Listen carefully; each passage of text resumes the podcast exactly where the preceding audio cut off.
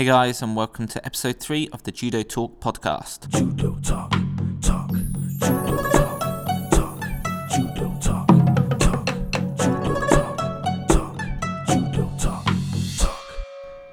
Hey everyone, and welcome to the third episode of Judo Talk. And in this episode, I talk to Ben Fletcher.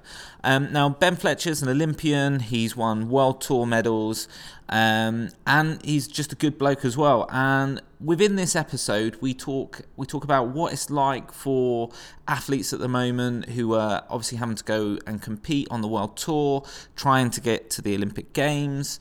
Uh, we talk about his recent injury where he snapped his leg, and also we talk about how athletes have to make difficult decisions at times. Okay, so Ben is an Olympian. He's trying to qualify for Tokyo. Um, but it's not been easy for Ben, and we talk about a couple of decisions that he's had to make within his career um, to give him the best opportunity uh, to succeed. And I think it's a really great interview with Ben, and I thank him for his time and his honesty. And I think it doesn't matter what level you are, what level you coach at, whether you're a parent, I think these are issues that elite athletes have to deal with. And yeah, I think it, well, I'm going to stop talking now actually because I think it's really good and I hope you guys enjoy it. And I'll speak to you guys at the other end.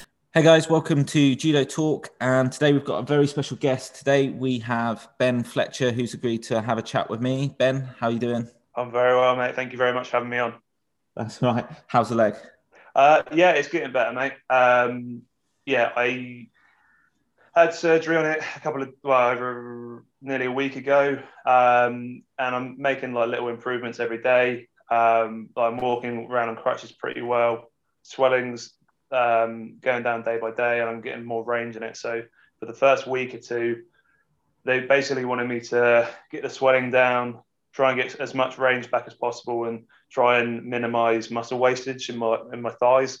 Um, mm-hmm. Just because that that's something that will be really difficult on the other side for it to um, to rebuild that. So those were the main three things. And then after, I think later this week, I might be able to do a little bit in the gym in my upper body on my, on my other leg, um, and then gradually build into the full rehab program. Yeah. So for anybody who's not aware, Ben, you competed out in Israel, didn't you? Yeah you were in Israel. And was it your second match? Was it? No, it was my first match. First match. Uh, what what happened? Ben? So um, it was a close fight with one of the Serbian boys. Um, two shidos apiece. Went into golden score. Um, I felt like I was edging the match and like trying to put on pressure. And the the guy he just did like pretty innocuous attack. I just went in for sort of like a drop cut over him, a lat sort of situation, and my leg got caught between um, my heel got caught in place, and then like his knee sort of smashed into my shin, and I broke both my tibia and fibula. Yeah, no. From the, I'm not gonna, I'm not gonna share the video because it's awful. uh, yeah. But yeah, if anybody's that way inclined, you can, I'm sure you can find it online. It did look like it was painful, Ben. Um, it was, it was one of those, mate, where honestly, like, I think I'd taken some paracetamol and that in the morning um, just because my, my, my, hands were like hurting and that sort of thing. And I'm knocking on a little bit now. So um, just to get me through the day. But it honestly didn't hurt as bad as you'd think. Like it, yeah. it was, um, it felt like a lot of impact. I sort of fell over and was a bit like, what has just happened? And then next thing I know, I've lifted my leg up and halfway down my shin, it's just fallen over to the side. And Gee. then I've just been like, oh no. Um, and then before I knew it, the doctor was the one holding it. Um, the referee was just the referee was really good. He was just chatting to me and just like, "Don't look down." I was a bit like, "Mate, I've already seen it. I've already seen my leg." Like, um, and yeah, and it was a bit of like a, a malaise, like a bit of a like uh, just next thing I know, I'm on a stretcher in the medical room out the back. Then you're in hospital. Then you know, and it's just yeah, like spiraled from there really.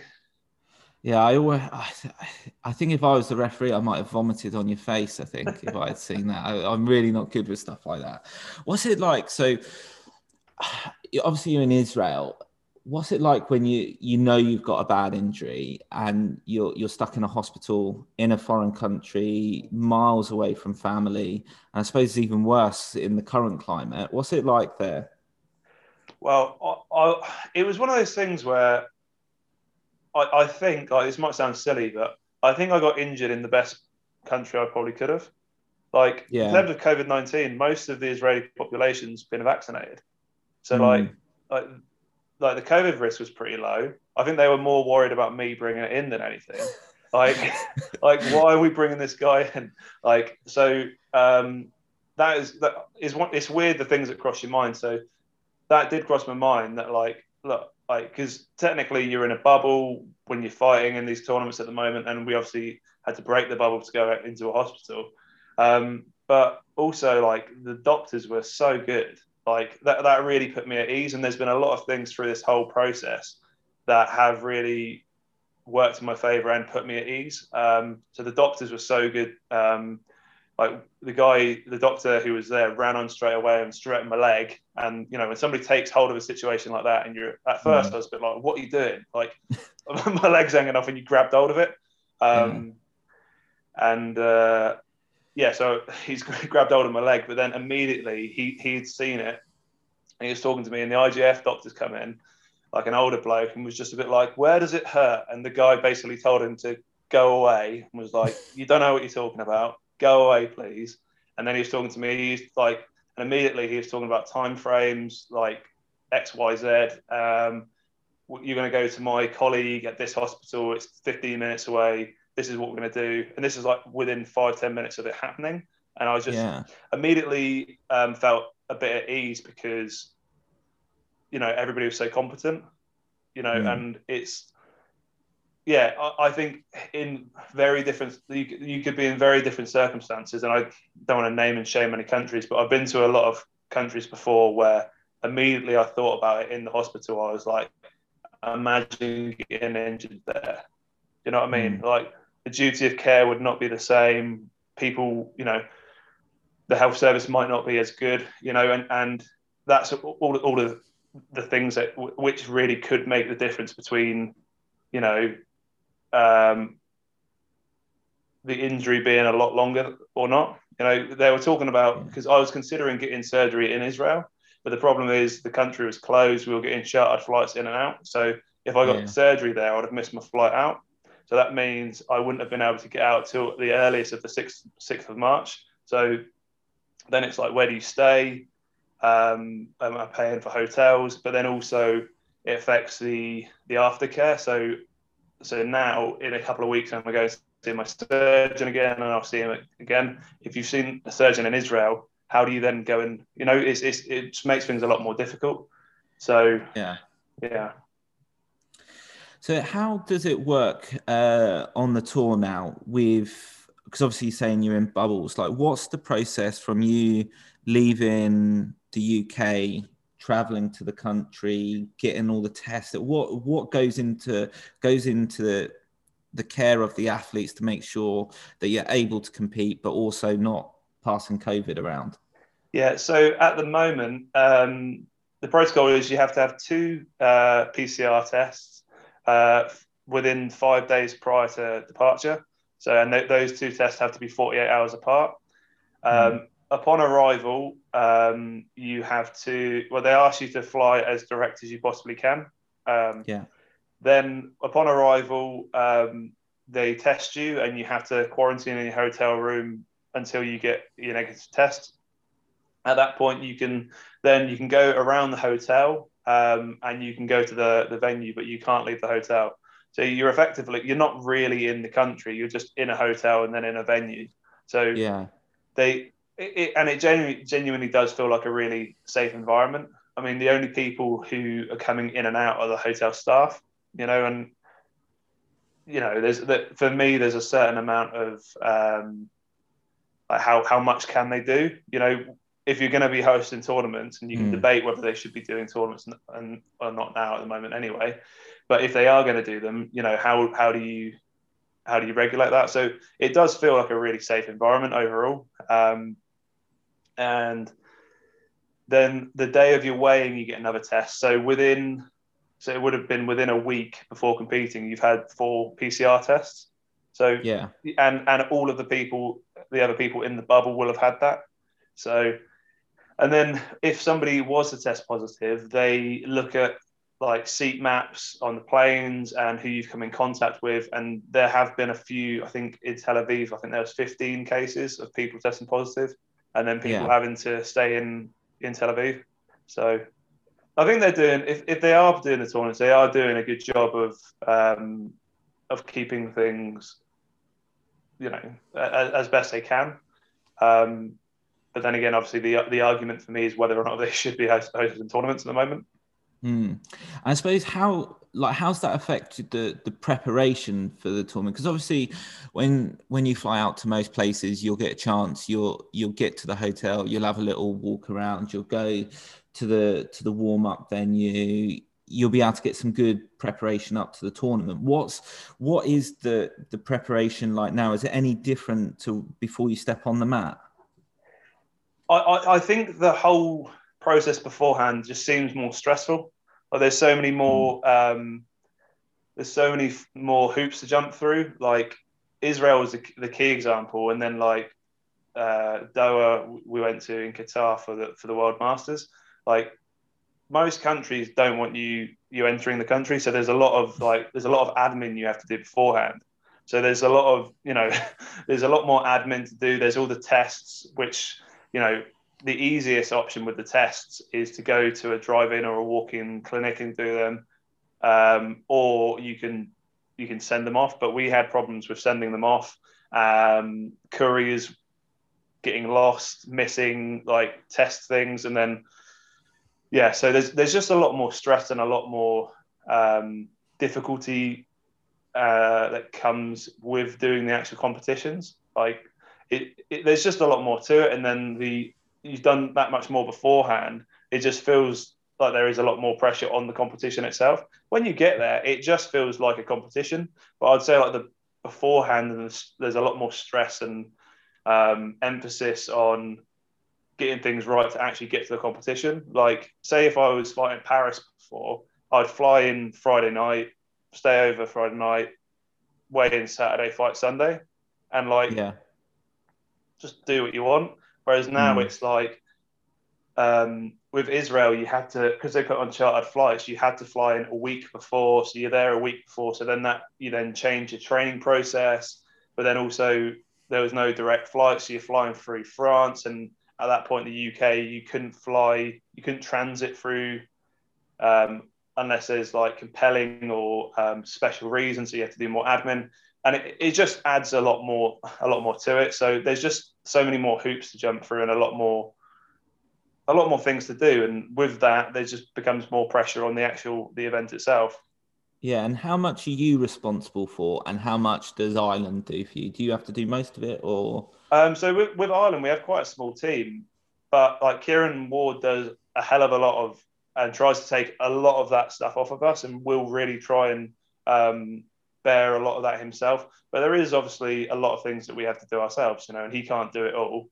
Um, and we are all grown ups, we're all, all adults, so you know we should be able to do our own admin and our own things ourselves, you know. So it's um, you know he's he's got a lot of things on his plate as well. So you know it's yeah, I suppose it's something that it's really easy to forget, isn't it? Like we think uh, about these major events going on and the athletes going to them, especially you know, like yourself. In our minds, I I think that you you you have somebody that deals with that, and you can go out and focus on being a judo player and competing and giving yourself the best possible chance of of winning medals and going to the games. But actually, it seems like you're you're still having to manage a lot of things around the actual performance side that maybe de- detracts from that. Yeah, I, I think I think you're probably right. Um, but I think in a way, mate, I think that's kind of the times we live in. You know, like you have to be quite flexible in terms of training, in terms of every, everything at the moment. Like you know, for example, my preparation for Israel, we were supposed to be going to Valencia for two weeks. Um, I've got a good relationship with Valencia Judo Club, and they've got a really good training base there. Um, that was all booked, and then they they uh, closed the borders. So Hmm. we basically the whole trip was cancelled. From there, I, I had an invitation to go to the training camp in Antalya in Turkey. So we were looking into that, and everything was like going through to be booked. And then Turkey changed their legislation for entries from the UK, and you could only go indirectly, and so that fell through. And then I ended up going to Hungary for a training camp, all set set up, all all ready to go. I got to the airport on the Friday. Oh, sorry. Um, I, I, was meant to fly on the Thursday. My flights got cancelled. The Friday, uh, Lufthansa they uh, uh, rebooked me to fly from Heathrow. I got to Heathrow on the Friday morning, and they went, "Sorry, Germany's changed their their things. You can't fly because you're outside of the Schengen agreement. You can't fly via Germany." I said, "But I'm I'm just transiting, and I've got two negative PCR tests and stuff." And they said, "You can't do it." So I then had to get in an Uber from Heathrow to Stansted to get a direct flight to, to Budapest. And it was mm. just all, it's just, there's like, and that's for a training camp, you know? So there's just, it's just the times we live in, I think, at the minute, mate. It's just like, if you really want to give it a go, um, you know, you, you, you kind of got to try and be as flexible and as open to the difficulties that come with COVID, you know, and and ultimately, like the tournaments are going ahead, so you either try and embrace it and find a way around it, or you, you don't do it. Yeah. So what would that so what would that look like for you? Because obviously you're trying to qualify for Tokyo. You're in a position where you would go. Say you missed those tournaments. Hmm. Where what would happen to your ranking? Where would you end up? So yeah, would you fall out of the the position to go? Well, I'm I'm kind of in that position now with my leg. You know, mm. um, hopefully I've got enough points, and hopefully I shouldn't. Um, I think there's about I'm about a thousand points from dropping out, which is is a good margin. But you, obviously, you wouldn't um, be resting on your laurels um, if you didn't have a broken leg. Um, I guess as but, well, you've got the problem that that's really different from other Olympic games is like all the tournaments are super points as well, aren't they? Yeah. You know, before the games. Yeah, hundred percent. And uh, it's not. It's not. I don't know. I don't know if it's helped anybody that they. So I think last year there was the tournaments that were left. I think there was probably. I think there were three Grand Prix, a Grand Slam, a Europeans, something like that. And then they've just made them all masters, uh, sorry, all, all Grand Slams and masters of worlds and everything. The points are just so much higher. It just mm. makes it so more, so much more difficult. But I don't know if it's, you know, maybe I'm looking looking at it cynically, but I think the IJF are probably making a lot more money out of it that way. you know, like to suppose... host a, to host a Grand Slam, it's a million dollars. Wow. So, I mean, you know, please, if somebody, um, if I'm talking out of turn or I'm saying something wrong, but it's a million dollars to to host a a Grand Slam. So I understand. I'm sure the IJF have, you know, it's been difficult for them, and you know they make money from doing judo tournaments. So mm. how do you make the most money in a short space of time? You put on a World Championships, which is even more. You put on a Masters, which is even more, and then make the rest Grand Slams. Yeah, I suppose it's most probably worth just going into a little bit more detail for anybody who's listening that's not really sure about the point system. Basically, for qualify, you correct me as well, Ben, please. Qualification for the games, like each level of tournament, you'll have a maximum amount of points that you could gain for winning a gold medal. And basically, the higher the level tournament, the more points you can gain. And what what you were saying was there there were what what what tournaments were left, Ben? Did you say? The, I think so. COVID? The tournaments finished. They started getting cancelled because of COVID um, around mid March last year. So there was a Grand Prix in Morocco that got cancelled, and then there was a, a tournament in Ekaterinburg in Russia that got cancelled. I think there was two more Grand Prix in one in Georgia, one in Turkey. There would have been the European Championships, a Grand Slam in Baku, and I can't remember what else there was. Yeah, but, so, effective. Sorry. No, so yeah, so effectively, uh, a Grand Prix gold medal is not worth as many Olympic points as a Grand Slam gold medal, uh, but also a Grand Prix gold medal might not be as much as a bronze medal. You know, so the points are, are really, really different.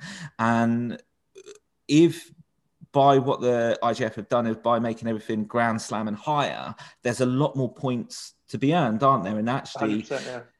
the it actually the people who aren't in qualification actually then get a better chance of qualifying because Mhm. there's more points to gain, aren't they? And that's sort of the question here. Like, how does that affect you, knowing that you know you you're now looking at the fact that you're in a safe qualification zone with a thousand points, say. There's tournaments to be still to be run, and you've got a broken leg, and you can't compete for those points. Yeah, mate, it's it, it's tricky, isn't it? It's um, yeah, yeah. I mean, I think the moral of the story is don't break your leg five months out from the Olympic Games. Um, but I mean, yeah, I mean, it, it makes things a lot more difficult for um, somebody like uh, Nathan Burns, like who also fights for Ireland. It's it's great because one result gets you further further in and gets you more further down the line. But for somebody like me who's who's in a good position but can't compete, it, it does make things difficult. You know, like and rightly or wrongly, I mean, like you can say that it's a a, a a level playing field for people, but it's not really. You know, like a lot of people can't compete. A lot of people, like say for example, um, South American countries at the minute, they can't get to Europe. Like nobody's going to Yeah. fly them. You know, um, people from Oceania, for example, I think it's going to be they couldn't get to uh, Budapest for the Grand Slam and back in October. And also, there's just the, the difficulty of being able to train as normal and that sort of thing. And you, you have seen a lot a lot of people getting injured, um, Mm. myself included. Um, and I'm not I'm not like bitter about that at all. It's just you know ultimately we do a contact sport, so there's a risk of getting injured all the time. But you do have to ask questions that like if more people are getting injured, is it because they have not been able to get to the the same level of training and there's basically a year off of tournaments? So Mm. there's a, there's a lot of questions there, and you know I don't know whether any sort of sport um, arbitration for sport are looking into it at all or anything like that. But you know, there's there's definitely questions there to be asked, and just sort of say like, look, guys, like, you know, are we doing the right thing? Like, is this fair for everybody, or I suppose Yeah. that's the difficult thing, isn't it? And because the Olympics is going ahead at the moment, Hmm. judo has a responsibility to run an event at the Olympics. I guess I'm guessing there's contracts and stuff. Yeah. So I'm guessing that they're thinking that actually they need to do something. If you look at sports like football, uh, even like MMA, like around the world, there are sports that are going ahead, and I suppose they have an obligation to to run events. yeah, But I guess the question is, do they have the responsibility to run them in the same way? Because we all know anybody who's done judo how hard judo is, and because it doesn't particularly have a season, like actually players like yourselves, like who are maybe higher up in the rankings and stuff, you have a little bit more freedom of choice of the events that you want to go to, and you can sort of base your training around those top events. Whereas up and coming people pretty much have to go to all the events, don't they? yeah, because they just need the experience, they need the fight time. And by making it so the grounds that they're just all high level tournaments, you can't be as selective, I guess. You have to just get in the tournaments and make sure you're not losing points. Yeah, yeah, hundred percent, and yeah, it, it's exactly that. Like, there's in the um, Olympic qualifying group, you'll see like some people really pushing to be top eight and be seeded. You'll then get people who are like in a good position, maybe trying to get into that top eight, and then towards the back, just trying to stay in qualification, and then outside, a hungry group of people trying to get in. And for and depending on where they are in those groups, the tournament structure will change. So if you're already one or two in the world, like you, you know you're going to be seeded in the top eight. So then it all gears down to performance. You Mm. know, to performance at the Olympic Games or the World Championships later this year. For the the people outside of qualification and the people just inside, it's all about protecting your points. Like I was in that exact situation um, before Rio, and it's just like go to every tournament you possibly can, try and improve your points, and stop other people who could overtake your points. Mm. Yeah, I- suppose as well. But being in the top eight is actually quite important, isn't it? If you, I, I think I read a stat somewhere that basically, if you're in the top eight, two of the medals at the Olympic Games go to two people seeded in the top eight. Hmm.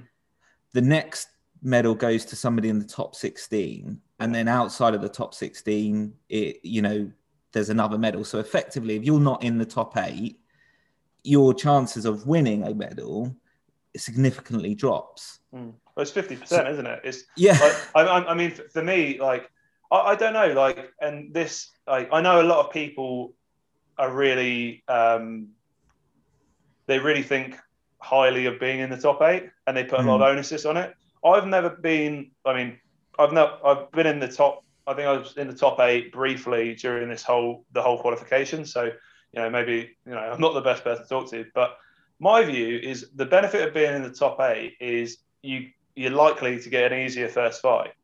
Mm. But also, you could have number nine first fight, who could be the Japanese person. They just not put that much onus on, you know. And it, and it's a little bit like, for me, you've got to go into an Olympic Games um, or a World Championships knowing you've got a good chance of beating everybody, or having the confidence in yourself that you can go in. I think worrying too much about the top eight, like don't get me wrong, it's a good thing, and if you're in the top eight, great. But if Yeah. you're, if it's the difference of like doing a load of other tournaments instead of like focusing on something else, I, I really wonder how much the, like, for example, like Ono is thinking about the top eight. You know, do you know what I mean? Like, and not everybody's in the same position as Ono. Like, yeah. he doesn't care. He's going to go in and go. I'm going to go and win the Olympic Games. Do you know what I hmm. mean? Like, it, like you know, he, he hasn't had to qualify because he's Japanese and everything. You can look into that. But I think it's the mentality of like, oh, I'll have a slightly easier first fight. You know, and 50% of the people in the medals are in that. 50% of people aren't. Do you know what I mean? Mm. You know, and it's it's one of those things. The Olympic Games is a very special tournament. You know, like weird things happen, and like if you look at 66s in Rio, like it just fell open, like the draw. Yeah. Like you, you're seeing like um, Pollack, the um, the Israeli boy, lost to um, one of the African lads. He, he's a good lad, don't get me wrong. Like, but like Pulyaev lost um, the Russian, and it opened up, and Fabio Basile came through it and, and won it, and you know, Mm.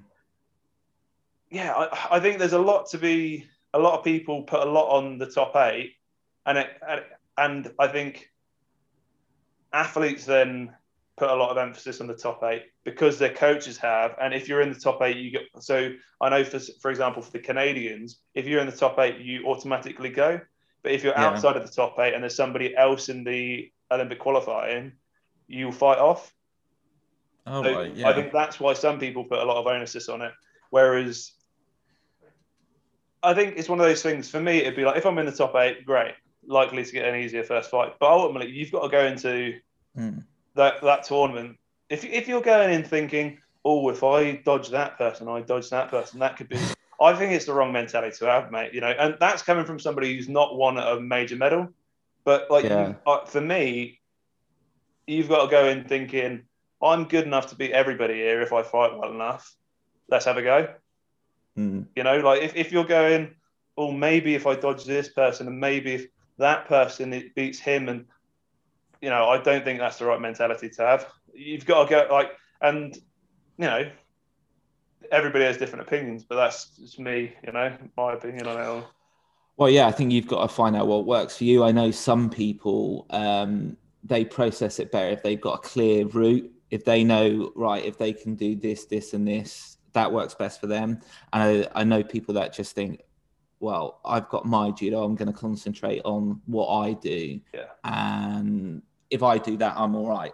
Yeah. You know, I think Ono's most probably the, the best example of somebody who just can, can pretty Yeah. much turn it. Well, yeah.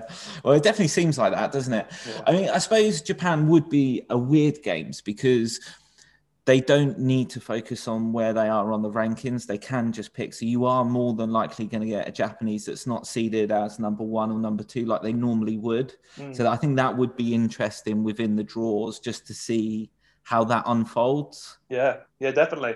Um, and like the Japanese do strange things, don't they? Like they they could just chuck in like an 18 year old we've never heard of, and he goes on and wins it, and you just go, oh, you know, and he could have the world number one first fight, beat them, and like what a like that's going to mess with your mind, isn't it? Like this unknown Japanese boy comes in, and you know mm. he's going to be mustard because they've selected him. Do you know what I mean? like, he's going to come in, and you're like, oh my god, you know, yeah. the crowd's going to be behind him, and like, yeah. So, so yeah, there's, yeah. How I, I, how does it how does it affect you thinking about? Obviously, in March we went into lockdown. I know last March last year, I should say. How does it affect you thinking about your training, your process? Is there any part of you that thinks that the games might not go ahead? How do you approach it? How do you get through? Because essentially, doing judo is your job. Mm. Okay, you are that's that's the only thing you need to concentrate on at the moment, and you cannot do it. And you, there must be part of you thinking, well, is it going to happen? Is it not going to happen? You know, you're you're in that stage of limbo, and now tournaments have opened up. That you're obviously a lot more positive, but how does that affect you when when COVID come into play? Yeah, mate, it, it is like I'd be lying if it doesn't didn't say it affected me. Like it, yeah, it it, it makes everything more difficult, and it the the although things aren't fair as normal, and I don't want to seem like I'm like feeling hard done by things. Like things aren't like um, like a level playing field anyway, but things are even less of a level playing field, if you know what I mean. So like, if I'm going away normally, I'm with training camps all the time. I go to train abroad, um, and that's just not been able to happen. Um, so then that then filters into the, the competitions and how much you you can do. Um, and it really does make you think like what level am i at? Like because there's no there's no way of t- like testing yourself to the normal level day in day out.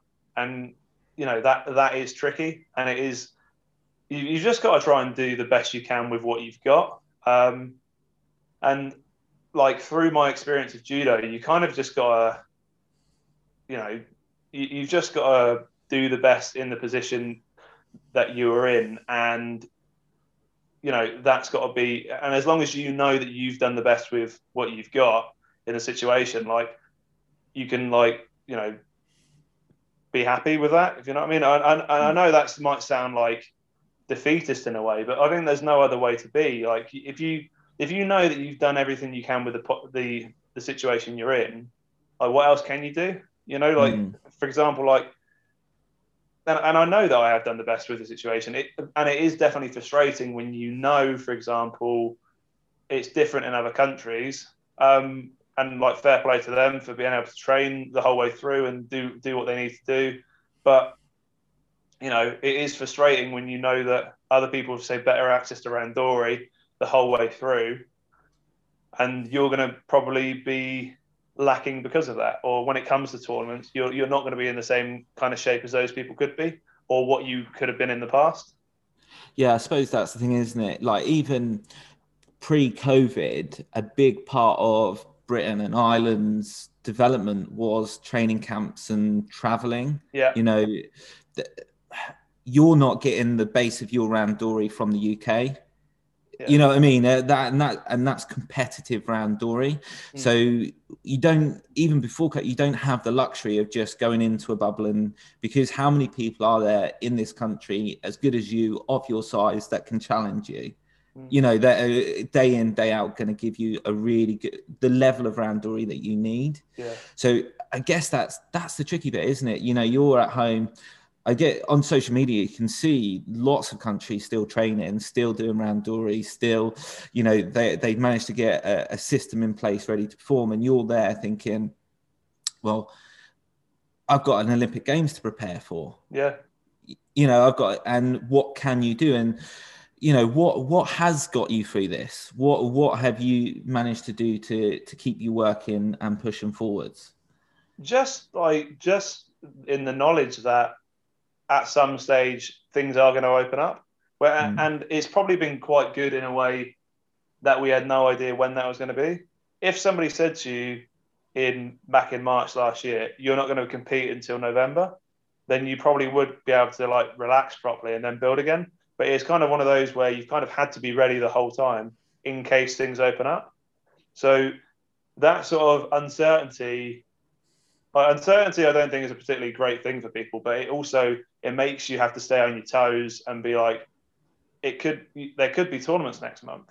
You know, you, don't know. Like, so I've got to stay fit and try and do as much as I can with what you have, um, in case things did, did open up. I think that was the only way that I was dealing with it, and and I also like I was always trying to like I, the thing that I did enjoy was you rarely get the time to really um, get a proper strength and conditioning block in, and I mm. did like enjoy the the thought of actually being able to sort of sit not sit back, but just sort of like relax into just training two times a day most days and getting a really good block in. Um, and just you know trying to take the positives from from the situation where you know yeah and just trying to find those positives where you can go i can get really fit really strong and then there will be more opportunities hopefully for judo. I'll go and do those when i can. Um, like in october i went and saw my coach in germany jürgen klinger um, and got some more access to judo there and things were opening up. It obviously then um, as the winter drew in uh, more and more uh, regulations came back in. But you know, it was it was more more just trying to do what you can with the time you have and just go. This is what I've got. This is the situation. It wouldn't make sense to, for example, move somewhere else. Um, and yeah, just do the best you can, really, mate. Mm.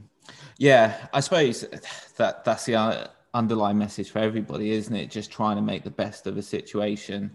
And I think um, I think you're right. You, I think actually, I know from personal point of view, not knowing has helped in regard of just it helps you just keep ticking on, doesn't it? Yeah. Just helps you like you could because you can't go, all right, well, I've got six months to and then we'll be all good. We can sit back and relax. I think the the uncertainty of not not knowing actually creates that element of yeah, being prepared. I think it's also like in general, like it's perspective with it as well. Like and like the whole way through, it's like like people were like, you know, judo felt pretty small in the grand scheme of things. Like when people are dying from COVID, and you you don't know how long this is going to go on, and especially at the start, like we no idea how many people could die and how bad it was going to be, and it was one of those for me. It was a little bit like, okay, like you know, as much as I love judo and as much as I think it's a great thing and it's my my job, people are dying, you yeah. know, and like ultimately, like there's bigger things to you know bigger things that uh, uh, you know to for the world to concentrate on for, for now. Hmm. Yeah, I suppose so. Well, I suppose so. Yeah, I think you're right. Um, so Tokyo, if Tokyo goes ahead and you qualify, that will be the third Olympic Games for you, won't it? Uh, no, it'd be my it'd be my second. I um I got I was selected for London, but didn't end up going. Oh, Rio, yes. um, I was I, I qualified and went, and then it, yeah, it'd be my third. So when when you got selected for London, you got selected for Team GB, didn't you? Yes. And then, what, how did it come about that you you moved from uh, from Great Britain to Ireland? What what was the story behind that?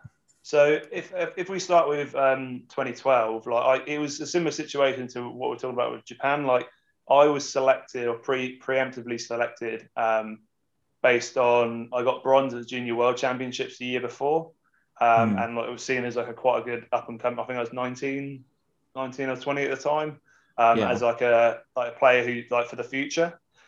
Um, and with it being a home games, you could you could select as many people. Well, not as many people. You could select um, one in each weight weight group, and like uh, the 90 kilo blokes at the time were obviously like great level athletes like with Matthew Purssey and Winston Gordon. Um, mm. But I think they thought, you know, I could be one for the future. So maybe with those lads coming towards the end of their career, they'd, they'd select me. Um, and yeah, it was it was a real surprise to me. um, and in the end, I wasn't able to go because I didn't have the, the right criteria. Like even though you're a host nation, you can only you have to have gone to a minimum of two like world tour events. Now I've been to one. Yeah, and, I remember. And then I hurt my knee. Um, I got quick surgery on it and then got back. But so effectively, British Judo selected me on um, they, they were trying to uh, change with uh, the IJF the selection criteria that because I've been to the Junior Worlds, that's pretty much the same level they're saying as Yeah. the, the, as a World Cup. Um, so I was pre-selected for that. Uh, did most of the, the prep for it, but then like it all fell through. Um, I think it's like five six weeks out. So Yeah, I remember now. And because was it their own selection criteria?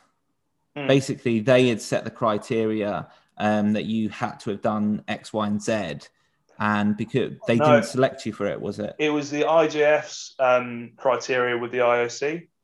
Oh, okay, right. So th- they had set that as a minimum criteria, and apparently it went all the way up to the IOC, and the IOC were like, "That's the minimum criteria. Like we've Mm. set that as a minimum. It has to be, you know, fulfilled."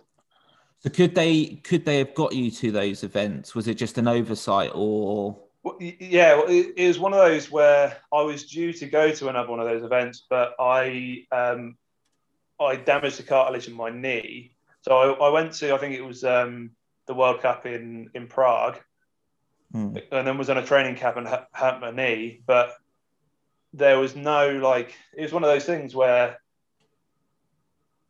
I had no sort of I was like 19, 20. I had no thought of going to the Olympic Games. If somebody was going, you could definitely go to the Olympic Games, or you know, like there was like Matt Purssey and and uh, Winston Gordon, who in my mind were like dead set for going. Do you know what I mean? Yeah. Like they, they're like you know, and like both me and Jurgen, my coach, like never even really thought about it.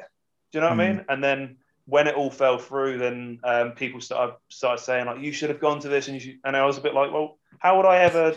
How would I ever? I expect if you'd have said to me like, thing was, I was part of this like um, larger squad called the Olympic squad, which Mm. is like that might sound silly to people that I didn't think I was uh, could get selected from that, but there was probably like four or five people from each weight group in that squad yeah, and like nobody sort of said to me like make sure you go to another event because down the line like i was that year I, I went to european cups and just because that was like my natural development from being a junior to being a senior so i could Yeah. have gone to them but there was like no onus of like you have to do it because you could get selected for the olympics Hmm. like I remember I went to the European Cup in Bosnia. I went to where else did I go? I can't remember. It's a few years ago. But it was like, do you know what I mean? Like I could have done it, but it was like it was one of those where it fell through, and then it was like, oh, you should have gone to this, and it was a bit like, well, hang on, like.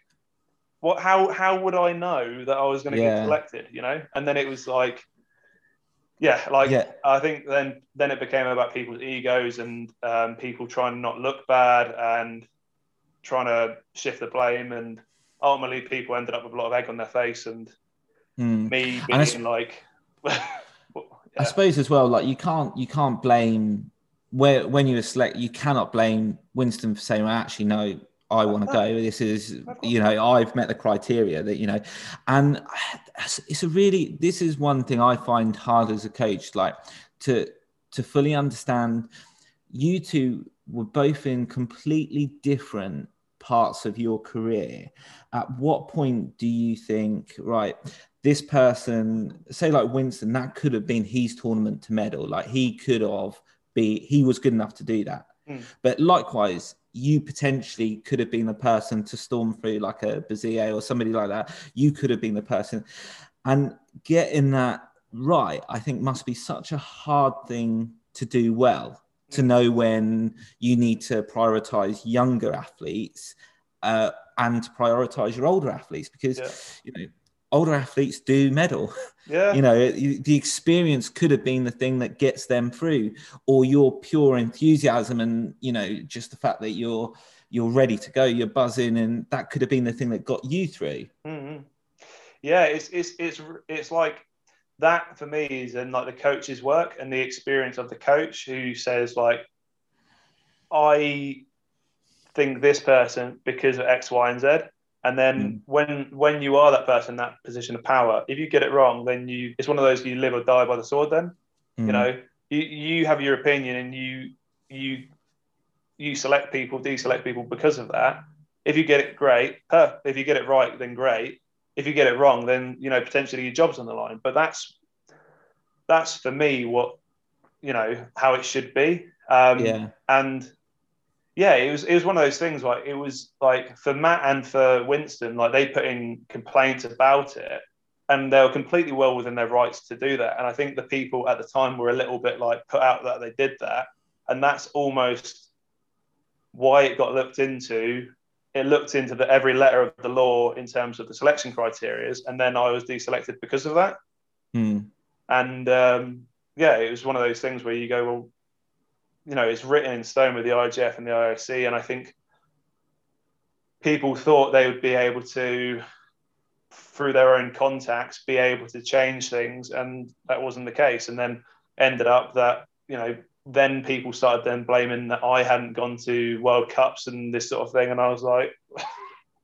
I'm like I'm 19, like you know, like, why, what, why am I being, you know?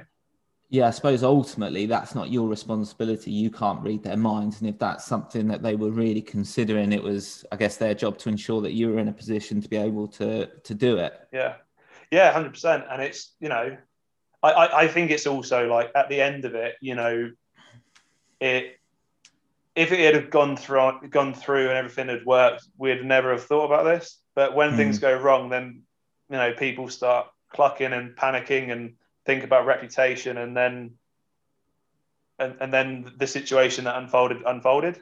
You know, Yeah. so it's it's like, um, yeah, but it's just just how it happened, mate. It's just you know, it's unfortunate. It was unfortunate for me because there was a certain amount of negative things that came from that. But you know, um, that you know, I think in that situation you can then you can definitely sink or swim. Um, and I, I very easily could have um, just decided to give up on judo. I remember, Yeah. like, I vividly remember being at training, just thinking, "Why am I here? Like, I don't want to be here." Yeah. and like yeah i i'm not even really sure i'm not trying to sound like a, a hero or anything at all i'm just trying to be honest like it's just i gradually found reasons to want to continue and do judo you know it was Hmm. it was um uh, like uh, Sandra Jurgen's wife was taking sessions, and her sessions, like if anybody who's been on them, knows they're particularly fun and they're particularly like there's like different types of randori and like games, but they're like all judo specific. I remember being on one of them, which normally I'd love, and just being like, I hate this. Why am I here? Hmm. But yeah, I like. There's certain certain things in my career, like with that. I then set a goal to get to the the 2014 Commonwealth Games, um, and ultimately got injured there. But both uh, got injured beforehand. But then I think those things they they pushed me to to really make sure I got to Rio Hmm. and, and it, it, it's difficult to, to think about things when like you know because because things can change and be very different depending on any, anybody's career. But I, I really think that ultimately like if i'm you know I'm, i've not had like a bad upbringing or something like that. I, I sometimes wonder what the motivation for me was that i had to get get through. And like going for an olympic qualification is really difficult and like Hmm. making sure you do qualify. And it was really touch and go with Rio whether I would have got there. So I, I think those things, like obviously, you wouldn't ask somebody to select and deselect you from a home Olympics and dislocate your kneecap three weeks out from a Commonwealth Games. But there's always going to be a certain amount of good that comes from those situations, depending on, you know, if if you find a way back out of it. You know, it's very easy um, and I'm not trying to be motivational or anything along those lines, but if you have the right support networks around you and the right people around you, you will manage to get through them. And if, if you want to get through them, Hmm. Yeah, I think um, I think there's something not really considered when everything's going on. Say with the selections over 2012 and your injuries, the emotional consequences on a, on an athlete, which it's too easy to forget that you're a person Mm. and the the emotional consequences of of maybe failing to get somewhere or uh, you know feeling an injustice or what support networks did you have to help you through there you know because that I, I imagine that's got to be so so important Yeah. Um, mainly, mate. Like, um, I remember. I remember with uh, London being sort of pushed into having sort of like a psychologist, and like it was one of those where it's a bit like I was young. I, you know, it was all a bit of like a like a crazy. It is like I don't know how to describe it otherwise, than, other than saying like it was just a crazy time where you just sort of go like, what has happened, and now I'm been sort of spat out the end of this sort of situation. Hmm. Um, but honestly, mate, it was mainly just friends and family who helped me. You know, like and co- my coaches down in Bath and my friends down in Bath, um, who helped me get through it. Uh, I didn't actually work that much with a psychologist because it was a little bit like you don't know the situation that well. You don't know the Yeah. you don't know me. You don't know the the position I'm in and why I would be upset about it. And it just felt a little bit like with that they were sort of ticking a box as like a duty of care kind of thing. Um, whereas I hadn't really asked for it. You know, Yeah. it was it was just one of those where it just felt like uh, they were like, oh, we've mucked up here. Should we, you know, get him to see a psychologist because then it, it, it, it looks good. Um, but honestly, mate, it was mainly just well, time, like time to get, you know, got me into, um, you know, into a uh, different situation, like friends. I also moved, uh, moved up from nineties to hundreds. Um, Hmm. and that just like gives you new goals. Like I, I could spend a lot more time. I was in the gym trying to put muscle on, and um, yeah, it just gave me different. I, I guess I don't know if it would have affected me, like with the scars of being in that same weight category still and everything going on there. But um, it was kind of like a, a fresh slate and to to try again and try something new. And was that ultimately what led you to think about moving to Ireland? What was the transition from Great Britain to Ireland? What was that around? Yeah, I mean, no, it wasn't that. That was it was a separate thing, really. Like there was, I, I don't know if I still had like a, a distrust for the system or, um, because there were still some people still in the system, and I just, I don't know, like those sort of um, that it, it, it sticks with you, sort of thing. You know, like I'm, Mm. I'm saying, like I'm, I'm good with it now, and I'm over it, and I don't necessarily hold any grudges on people, but it sort of it sticks sticks with you that sort of experience, you know, um, especially like when I was like 19, 20, you know. So, um, but the actual change into Ireland was a, a completely separate situation. It was after Rio. Um, they had had the national centre in Walsall for I think a couple of years at that stage. I'm not entirely sure on dates. And they said after Rio that everybody would have to relocate if you wanted to be funded. Yeah. before that it wasn't that wasn't the case. You could have a an athlete personal award um, if you're outside. Um, you could be selected for tournaments. But after rio that would all be cut. You had to be um, at the national centre in walsall and i'd been in bath so that would have been 2016 so i'd have been in bath for seven years at that stage. And i was like like i moved to bath because i thought it was the best place for me and it and it remained to be at that stage. And I was like, why would I move to an, uh, a centre which is brand new, it's un, untried, untested, um, and it and it wasn't necessarily that I had anything against it, and like I had friends there and people who had moved there, but it was more the fact that I really believed in the the, the situation and the place that I was in Bath with my coach and my training partners, um, and also actively like being there. My parents Mm. owned a house there. I wasn't paying rent you know there's there's so many things where i was just like there's no reason for me to move like Yeah. i've gradually been making uh, progress like from bring- being a junior world medalist to qualifying for the olympic games winning grand prix medals winning world cups at that stage got uh, seventh for the europeans and i'm like you know as a heavyweight somebody normally would peak later in their 20s So i think I, i'm on a good trajectory um, to to make something for myself later in later in my twenties, especially with um, like British athletes t- tending to peak later in their twenties. You know, like Yeah. because because you can you know, especially the men who come to full time training later and that sort of thing. And I was like, why why would I move? You know, like there's everything for me to stay there. And at the time, like even the coaches there sort of said like you know it's not necessarily even ready for you. Like it's Mm. it's more of like a junior centre which will become the national centre. And I was like, well, so why am I moving there? And how can you try and justify telling people that you should move there when it's not even ready?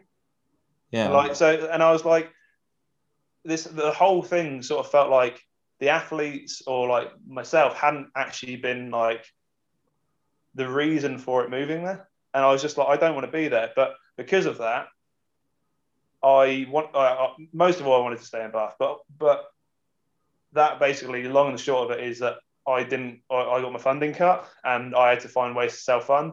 So for that year, I self funded. I I was working quite a lot. I managed to um, had some quite a lot of help from people to find some like private sponsors. Um, but the thing is, with you working alongside training a lot of the time, I find you don't um, you don't work enough to make enough money to really fund yourself. But then you you're not training enough or uh, as as how you should be, you know, to, to really be at the level you should be. So it's it's one of those things that after that that year, I fought at the Worlds in Budapest in 2017, and I was just like, I remember the build up to the Worlds, thinking like, this isn't working. This isn't Yeah. like this isn't where I should be. This I need to change like something. Um, and I had a conversation with the performance director afterwards, and just sort of tried to say like, look, this isn't working. Like, I, I mean, I'd got some results that year. Like I, I, um, and I think a lot of that is because I was happy and I was, you know, I was, I was trying to do my best. Like I got bronze in the World Cup in uh, Minsk and beat like Gasimov, who was Olympic silver medalist at that stage. Mm. Um, got silver in the uh, Grand Prix in Cancun. And I, I did have some good results. Like, I kept some level of form, but I remember thinking like this isn't sustainable. I can't continue to do this. Um, and at that point, I had a meeting with them and just sort of said like, look, is there some grounds that we can come to where because you've said to me this it's not ready. It's not ready for somebody like me. Um, is there somewhere that I come? I don't know, like one week a month or something like that, or like I, I, I can do that. I, let's have some middle ground or something. And it was effectively it was like you come and you get funded, or you're not. So at that, at that point, um, I decided to uh, change and fight for Ireland. And Megan, my sister, and also Nathan Burns had already changed over to fight. half my family's Irish, and it was a great opportunity to be able to to fight for Ireland if I could. And do they offer you the support that you need now? Yes, to- to yeah, keep- like the support couldn't be better. Like, um, it's very like a very honest, close working relationship. It's like very, you know, it's um, any eh, like anything they can they can offer me, they do. You know, and Yeah. it, it's not like a criticism necessarily of British judo or the system or whatever. It's just like it's been really, really good with Irish judo. You know, like from the word go, like I felt. Um, it's going to sound like maybe a little bit like attention seeking, but I felt wanted. Do you know what I mean? And Mm. like people, I remember like, I, football players and rugby players. You hear that all the time, like the the want that somebody wants you to be in their team. I, I felt a little bit like, and just being honest, because I know other people felt like that a bit as well. Um, like if you were self-funding, you were sort of like an outcast from the team. Um, when I was still fighting for British Judo, and I felt like that a little bit. And you know, people can take or take or leave that or do what they want with it. But that's how I felt. As soon as I changed over, I felt part of a team and felt felt like everything was being done to do the best we possibly could. You know, and like we haven't got like all the money in the world, but I know I knew that I trusted and felt that everything was being done for me that that we could or that we had the resources for, you know. So I'm like Mm. British judo without doubt has more money than Irish judo, but you know, I felt like we were, you know, doing everything we could with the money that we we could do, and it was being put into me, and I was, um, I then felt that I could do everything I could to try and get better and, and perform. And and do you think mentally that just enabled you to be in a lot stronger position to kick on to the next level? Yes, definitely.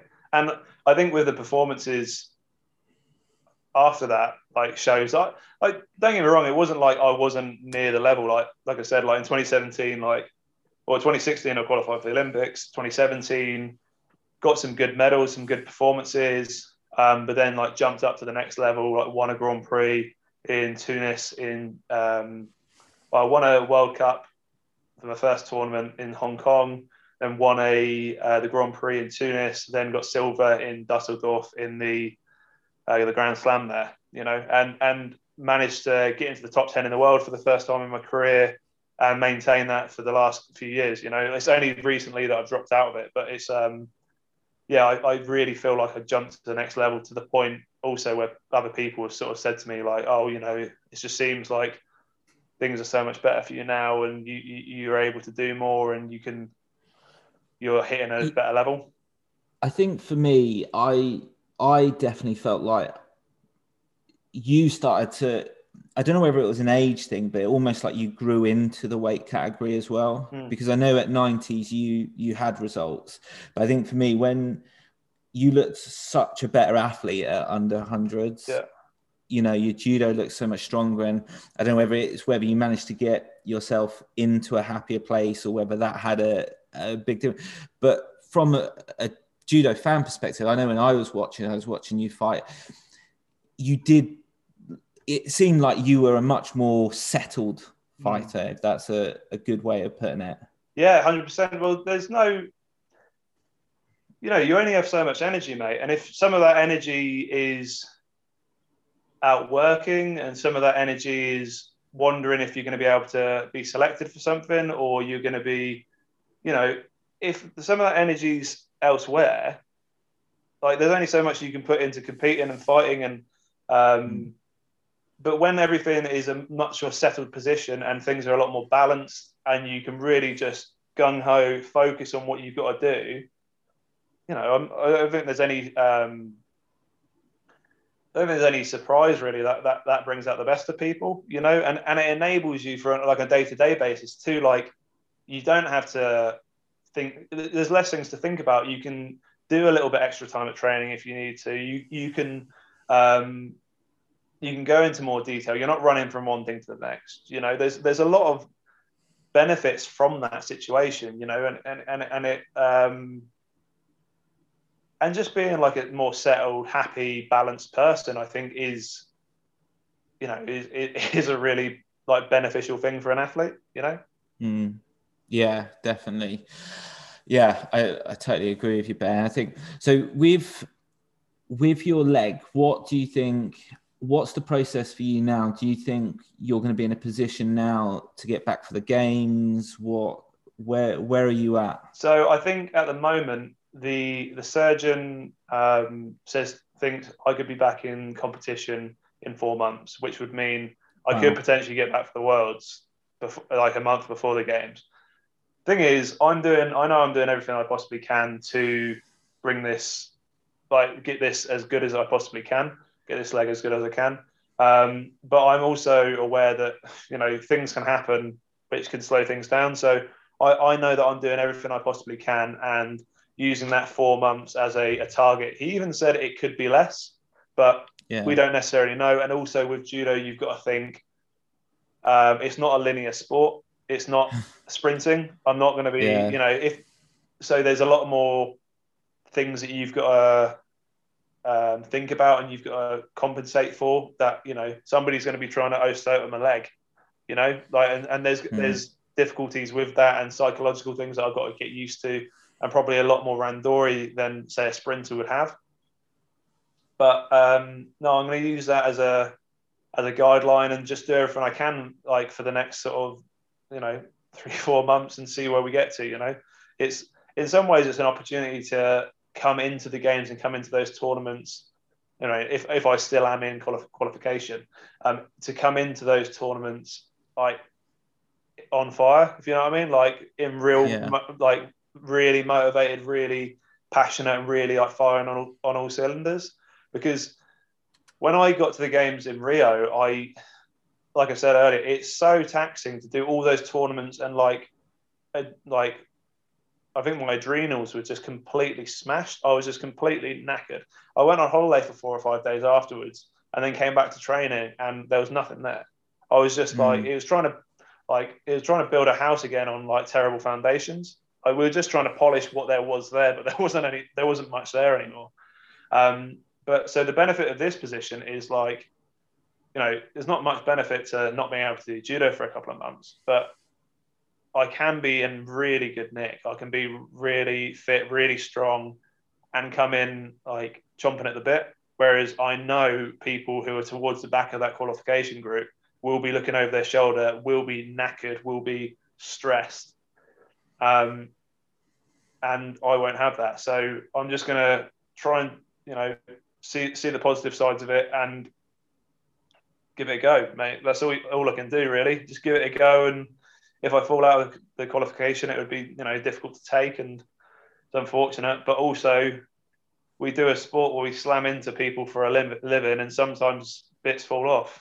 You know, yeah, like yeah, you know, I know like I. Yeah, I, I, I, yeah, it's it's it's a like touch wood. I've I've been pretty lucky with in terms of like big structural injuries in my career, and believe it or not, this is in terms of leg breaks. This is about as good as it gets.